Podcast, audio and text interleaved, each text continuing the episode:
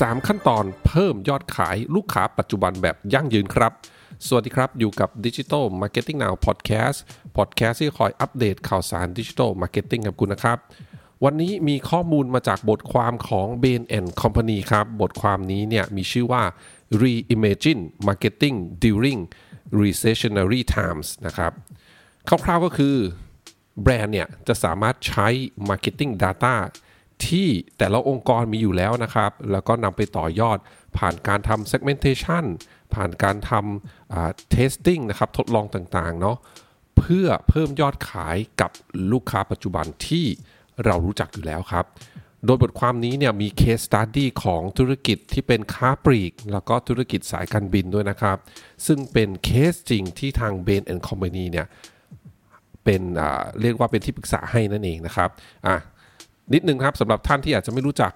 Bain Company เนาะนะครับก็เป็นบริษัทที่ปรึกษาระดับโลกครับ ก็คลาสเดียวกับพวก BCG เนาะ Boston Consulting Group อย่างเงี้ยครับแล้วก็ถ้าชื่อที่หลายๆ คนอาจจะได้ยินบ่อยก็อย่าง McKinsey นะนะครับก็ต้องบอกว่าในโลกเราเนี่ยนะครับก็มีบริษัท consult เหล่านี้นะครับที่เป็นบริษัทระดับโลกนะนะครับก็นี่แหละฮะหลายๆ บทความหรือ report ที่บริษัทเหล่านี้เนี่ย ผลิตออกมาปล่อยออกมาเนี่ยจริงๆแล้วก็มีประโยชน์มากๆเลยนะครับ ที่เราสามารถเอาข้อมูลเหล่านี้ไปพัฒนาต่อยอดกับสิ่งที่เรากำลังทำอยู่ได้เนาะธุรกิจของเราโดยเฉพาะสำหรับการทำ digital marketing นะครับอ่าเกริ่นเพิ่มเติมครับ ก็ตัวบทความฉบับนี้นะก็ก็จะบอกว่าจากข้อมูลเนี่ยนะครับลูกค้าที่เป็นลูกค้าค้าปลีกครับรีเทลทั่วโลกเนี่ย ยอดในการจับจ่ายครับ ลดลงไปถึง 2.9%เลยนะ ในปี 2020 ซึ่งแน่นอนแหละ ส่วนหนึ่งก็คือเรื่องของโควิด -19 เนาะนะครับ แล้วก็จากการที่เขาย้ายเปลี่ยนพฤติกรรมนะครับ ย้ายจากการซื้อของที่หน้าร้านเนี่ย ไปซื้อออนไลน์แทนนะฮะรวมถึงการใช้ช่องทางออนไลน์เนี่ยในการเปรียบเทียบราคาหาข้อมูลเพิ่มเติมนะครับ แล้วก็ ตัดสินใจซื้อนะตัดสินใจซื้ออาจจะซื้อออนไลน์ก็ได้ หรือจะไปซื้อที่หน้าร้านก็ได้เนาะนะครับนอกจากนั้นก็จะมีเรื่องของภาวะเงินเฟ้อนะที่เป็นปัญหาทั่วโลกอยู่ตอนนี้ แล้วก็เรื่องของเศรษฐกิจถดถอยนะในหลาย ๆประเทศครับ ไหนจะสงครามอีกครับ ก็เพิ่งมีสงครามยูเครนไปเนาะตอนนี้ก็มีสงครามอิสราเอลกับปาเลสไตน์อีกนะฮะก็ต้องบอกว่ายิ่งทำให้การทำการตลาด ของหลายๆธุรกิจทั่วโลกเนี่ยนะครับ ก็เลยต้องหันไปใช้วิธีเรื่องของการลดราคา หรือว่ามีโปรโมชั่นพิเศษนะ เพื่อเพิ่มยอดขายกระตุ้นยอดขายไปไวๆนะครับ แล้วก็รวมถึงการขยายกลุ่มเป้าหมายเนาะหาลูกค้าใหม่ๆ อยู่ตลอดเวลาครับ แต่ต้องบอกวิธีการเหล่านี้อาจจะไม่ใช่วิธีการที่เป็นการทำการตลาดแบบยั่งยืนครับ ธุรกิจเนี่ยควรจะต้องหากลยุทธ์ที่จะสามารถสร้างยอดขายได้อย่างต่อเนื่อง โดยที่ไม่ต้องลงไปสู้ราคา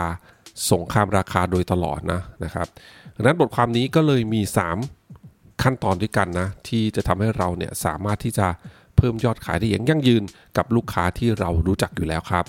เรื่องแรกครับก็คือการรวบรวม first party data แล้วก็นำมาทำ segmentation นั่นเองนะครับแบรนด์เนี่ยต้องเริ่มกลับมาดูแล้วแหละว่าเรามี first party data อยู่ที่ไหนบ้าง แล้วก็รวบรวมจัดเก็บข้อมูลเหล่านั้น มาวิเคราะห์ มาทำความเข้าใจพฤติกรรมซื้อของ แล้วก็นำไปทำ segmentation ต่อนั่นเองนะครับสำหรับแบรนด์ที่ยังไม่มีเรื่องของ first party data นะครับ ก็จริงๆแล้วก็จะมีหลากหลายแทคติกเลยนะครับ ที่สามารถที่จะเก็บ first party data ได้นะฮะ ทั้งเรื่องของการจัดพวกแคมเปญชิงโชคแบบนี้นะ ก็เป็นหนึ่ง กลยุทธ์ที่จะเก็บ first party data ได้ดีเลย หรือว่าทำแคมเปญลงทะเบียน รับสินค้าทดลอง ก็เป็นอีกวิธีหนึ่งที่สามารถทำได้ หรือจะต้องมีเรียกได้ว่ามีกิจกรรมที่หน้าจุดขายหน้าร้านนะฮะ กรณีเราอาจจะเป็นสินค้าและแบรนด์ที่ขายผ่านยิปัวซาปัวมีตัวตัวแทนจำหน่ายเนาะนะครับ ก็ต้องให้ตัวแทนจำหน่ายเหล่านั้นนะครับเก็บข้อมูล first party data ที่หน้าจุดขายให้กับเรานะฮะ อันนี้ก็มีรายละเอียดเพิ่มเติมเยอะแหละนะครับ แต่ว่าทั้งนี้งนั้นใน EP นี้นะครับก็จะแนะนำแหละว่าให้กลับไปดูว่าเรามี first party data ที่สามารถเก็บได้จากที่ไหนบ้าง แล้วก็รวบรวมมาไว้นะครับ หลังจากนั้นก็มาทำ segmentation ครับ segmentation แบบเบสิกสุดก็คือการทำ RMF โมเดลนั่นเอง ซึ่งผมก็เล่าไปแล้วใน EP ก่อนหน้านี้นะครับ ใครที่ยังไม่ได้ฟังก็ลองย้อนกลับไปฟังได้นะครับ อาจจะไม่ได้ลงรายละเอียดเรื่องของ RFM โมเดลใน EP นี้นะครับ นี่แหละฮะ จากที่เราเก็บข้อมูล first party data รวบรวมมาเนาะแล้วก็มาทำ segmentation นะแต่ต้องบอกก่อนนะครับ ข้อนึงที่สำคัญนะครับ ก่อนที่จะทำ segmentation ได้ก็คือการที่เราต้อง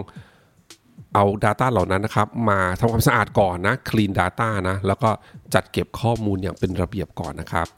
ทีนี้มาฟัง case study กันบ้างนะ ในบทความของ Bain Company เนี่ยเขาบอกว่าเขาช่วยธุรกิจสายการบิน สายการบินหนึ่งนะครับทำ segmentation จาก first party data ที่ทางสายการบินนั้นมีนะครับ จากเคสนี้นะเขาพบว่ามีกลุ่มที่เขาเรียกว่าเป็น high spender ครับ ที่ใช้เครดิตการ์ดที่ผูกกับสมาชิกของสายการบิน เพื่อเก็บสะสมแต้มนะฮะ ก็คือพวก credit card ที่สะสมไมล์นั่นแหละครับนะฮะ คนกลุ่มนี้เนี่ยนะครับก็ยังใช้ credit card อย่างต่อเนื่องนะแม้กระทั่งเป็นช่วงโควิด -19 เองก็ตามนะครับ แล้วก็สะสมคะแนนนะครับเก็บคะแนนเก็บไมล์เหล่านี้เนี่ยเก็บเอาไว้นะครับ แม้ว่าช่วงโควิดเนี่ยจะไม่ได้เดินทางเนาะนะครับเขาก็จะไม่ได้เอาไมล์เหล่านั้นเนี่ยไปแลกใช้อะไรเลยนะครับ ก็เก็บคะแนนเหล่านี้ไว้นะเมื่อถึงวันหนึ่งที่โลกเราสามารถกลับมาท่องเที่ยวเดินทางได้ปกติเนี่ยนะครับ ทางสายการบินก็สามารถนำเสนอบริการ แล้วก็สื่อสารกับ segment เหล่านี้ได้นะครับแล้วก็นำเสนอบริการที่สามารถต่อยอด upsell เพิ่มได้ รวมถึงเชิญชวนให้เขามา burn point นั่นเองนะฮะหรือตัวอย่างหนึ่งนะครับในเป็นตัวอย่างธุรกิจของค้าปลีกครับ ซึ่งในธุรกิจนี้เนี่ยพบว่ามีกลุ่มลูกค้าที่เป็น High Spender เหมือนกันนะฮะแต่จำนวนครั้งที่มาซื้อของที่หน้าร้านต่อปีเนี่ยต้องบอกว่าน้อยมากๆเลยนะฮะ ดังนั้นทีมก็เลยตั้งสมมติฐานแล้วครับว่าคนกลุ่มนี้เนี่ยอาจจะเป็นกลุ่มที่มาซื้อของครั้งละเยอะๆซื้อแบบตุนไว้เลยครับ แล้วก็ค่อยมาซื้อใหม่เมื่อของเหล่านั้นใกล้หมดนะฮะดังนั้นการนำเสนอโปรโมชั่นให้คนกลุ่มนี้เนี่ย segment นี้เนี่ยควรจะเป็นโปรโมชั่นที่เน้นเรื่องของความคุ้มค่าของราคา มากกว่าจะคุยเรื่องของคุณประโยชน์ หรือ benefit ของสินค้าแบบนี้เป็นต้นครับ ขั้นตอนถัดไปครับ ขั้นตอนที่ 2 ก็คือการตั้งสมมติฐานและทดลองในสเกลเล็กนั่นเองนะครับ หลังจากที่เราทำ segmentation แล้วนะครับ เราก็จะเริ่มการตั้งสมมติฐานอย่างเหมาะสมนะฮะอันดับต่อไปก็คือการทำการทดลองหรือ experiment ครับ กับสมมติฐานเหล่านั้นในสเกลที่เล็กๆก่อนนะฮะเพราะการทำ segmentation เพียงอย่างเดียวเนี่ยอาจจะยังไม่สามารถที่จะสร้างคุณค่าใด ๆ ให้กับธุรกิจได้ทันทีนะ เราควรต้องมีการทดลองบน segmentation เหล่านั้น ก่อนที่จะนำไปขยายแล้วก็ปรับใช้จริงในสเกลที่ใหญ่ขึ้นนะครับ มาอ้างอิงตัว case study ของ Bain Company ครับเขาช่วยวางแผนให้ธุรกิจค้าปลีกเนี่ยใช้สื่อ out of home ควบคู่กับ digital marketing นะต้องบอกว่าธุรกิจนี้ครับใช้สื่อ out of home เป็นหลักเลยนะก่อนหน้านี้นะครับในการเข้าถึงกลุ่มเป้าหมาย แต่ว่า ไม่ได้ลงทุนในสื่อดิจิทัลเท่าไหร่เลยนะ คือลงก็คือลงน้อยมากๆนะครับ ดังนั้นทางทีมงานเนี่ยก็ตั้งสมมติฐานว่า ถ้าธุรกิจนี้ครับ ใช้ digital marketing เพิ่มขึ้น ก็น่าจะสามารถมีส่วนที่จะช่วยเพิ่มยอดขายทางออฟไลน์ได้ได้เช่นเดียวกันนะนะครับ ก็คือใช้สื่อ digital marketing ไม่ได้เพิ่มแค่ยอดบนออนไลน์อย่างเดียว แต่สามารถเพิ่มยอดทางออฟไลน์ได้ อันนี้ก็เป็นสมมติฐานที่พวกเขาตั้งขึ้นนะครับ หรือแม้กระทั่งสมมติฐานที่บอกว่า ถ้าหากว่าสามารถที่จะส่งโฆษณาไปหาคนในพื้นที่ที่ไม่มีร้านค้าของอธุรกิจค้าปลีกเจ้านี้อยู่เนี่ยนะครับ ยังจะสามารถเพิ่มยอดขายให้กับร้านค้าออฟไลน์ที่ใกล้ที่สุดได้หรือไม่นะครับ จากผลทดสอบรอบแรกเนี่ยพบว่าเขาสามารถเพิ่มยอดขายได้มากถึง 14%เลยทีเดียวนะครับ จากลูกค้าที่เห็นโฆษณาบนโซเชียลมีเดีย นอกจากนั้นครับ การทดลองกับกลุ่มที่อยู่ใกล้เคียงกับร้านค้าเนี่ยนะครับ พบว่าสามารถที่จะเพิ่ม conversion rate ได้มากถึง 1.5 เท่าเลยทีเดียว แล้วก็ 50%ของการซื้อครับของ transaction ที่เกิดขึ้นเนี่ย เกิดขึ้นภายใน 7 วัน หลังจากลูกค้าเห็นโฆษณาบนโซเชียลมีเดียครับ ที่สำคัญกลุ่มที่บอกว่าจะลองตั้งสมมติฐานนะ กลุ่มที่อาศัยอยู่ในพื้นที่ที่มีร้านค้าเนี่ยนะครับถ้าเราสื่อสารกับเขามากขึ้นเนี่ยมันจะสามารถก่อให้เกิดเรื่องของยอดขายที่หน้าร้านเพิ่มขึ้นได้ไหมนะ จากการทดสอบในสเกลเล็กเนี่ยก็พบว่าสามารถทำได้จริงครับ กลุ่มเหล่านี้ครับนะเมื่อเห็นโฆษณาแล้วนะครับ พวกเขาก็เดินทางมาซื้อของที่ร้าน แล้วก็กลุ่มนี้เนี่ยมีสัดส่วนบาสเกตไซส์เนี่ยที่สูงกว่ากลุ่มที่อยู่อยู่อ่าอยู่ใกล้กับร้านค้าเนี่ยนะครับเทียบสัดส่วนกันเนี่ยสูงกว่าถึง 18%เลยทีเดียวนะครับ ซึ่งก็มาจากการที่ลูกค้าที่อยู่ไกลออกไปเนี่ยอยู่ในพื้นที่ที่ไม่มีร้านใกล้เคียงเนี่ยนะครับเขาจะซื้อของในจำนวนมากๆนะในแต่ละครั้งที่เขาเดินทางมาที่หน้าร้านนะเพื่อให้คุ้มค่ากับ เวลานะครับกับเที่ยวที่เขาอุตส่าห์ใช้เวลาเดินทางมาที่ร้านนั่นเองนะครับอย่างนี้สรุปง่ายๆก็คือว่าตั้งสมมติฐานนะในสเกลที่เล็กครับ เอาสื่อโฆษณาไปถึงกลุ่มที่อยู่ในพื้นที่ที่ไม่มีร้านใกล้เคียงนะ เราตั้งสมมติฐานว่าเขาอาจจะเห็นโฆษณาแล้วอาจจะอยากเดินทางมาซื้อที่หนาร้านนะ ก็จากการทดลองสเกลเล็กนี้ก็พบว่าเฮ้ยสิ่งที่ตั้งสมมติฐานไว้มันเกิดขึ้นจริงนะเป็นเป็นไปตามนั้นจริงนะครับ ดังนั้นมาถึงขั้นที่ 3 ครับ ก็คือการปล่อย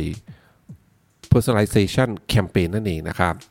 หลังจากที่เราเก็บ first party data แล้วทำ segmentation แล้วตั้งสมมติฐานแล้ว แล้วก็ทดสอบกับสมมติฐานเหล่านั้นแล้วนะครับ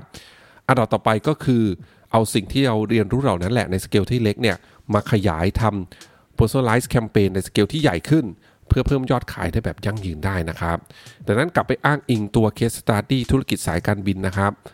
เริ่มจากกลุ่ม segment ที่เป็นกลุ่มที่เขาเรียกว่าเป็น business flyer ก่อนนะฮะ ซึ่งกลุ่มนี้เนี่ยมีการทดสอบในการส่งอีเมลช่วงบ่ายนะ เพราะว่ามีการตั้งสมมติฐานว่าช่วงบ่ายเนี่ยสำหรับกลุ่มที่เป็น business flyer เนี่ยจะเป็นช่วงที่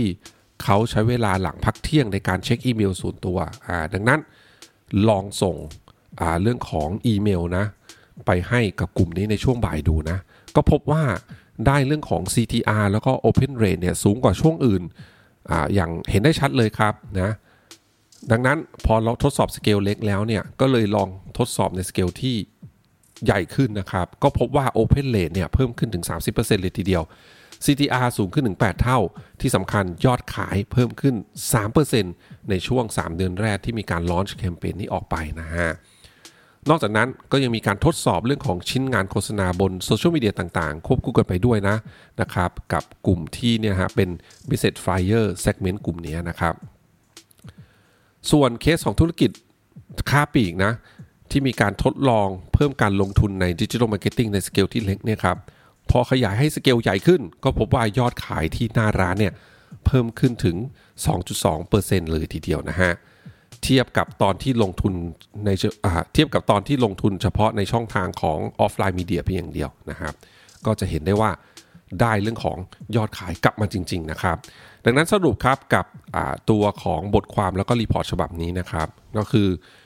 การเก็บ first party data นะครับ เอามาทำ segmentation แล้วก็ต่อยอดด้วยการทดลองในสเกลที่เล็กนะฮะนะข้อดีของการทำ digital marketing ก็คือเราสามารถทำเรื่องของ experiment ครับ ในสเกลที่เล็กได้นะ ในหลักการลงทุนแค่ไม่กี่หมื่นบาทแบบนี้นะครับ3ขั้นตอนเหล่านี้นะก็จะทำให้แบรนด์เนี่ยมีข้อมูลในการตัดสินใจก่อนจะลงทุนในสเกลที่ใหญ่ขึ้นนะครับแล้วก็เพิ่มยอดขายได้แบบยั่งยืนต่อไปนั่นเองนะฮะทั้งนี้หัวใจที่สำคัญที่สุดของการทำการตลาดกับลูกค้าปัจจุบันที่เรามีอยู่แล้วเนี่ยนะครับก็คือการใช้ Data เหล่านี้นะครับ ในการที่ เข้าถึงพวกเขาสื่อสารกับพวกเขาใหญ่ในความถี่ที่เหมาะสมนะครับ ในเนื้อหาที่เหมาะสมก็คือการทำ personalization นั่นเองนะครับ ก็จะเป็นวิธีการที่จะสามารถสร้างยอดขายได้แบบยั่งยืน มากกว่าการแค่พยายามจะเข้าถึงกลุ่มลูกค้าใหม่ๆ เพียงเดียวนั่นเองนะครับ ขอบคุณทุกท่านมากที่รับฟังครับ เดี๋ยวครั้งหน้าเป็นเรื่องอะไร ฝากคอยติดตามกันนะครับสำหรับวันนี้ สวัสดีครับ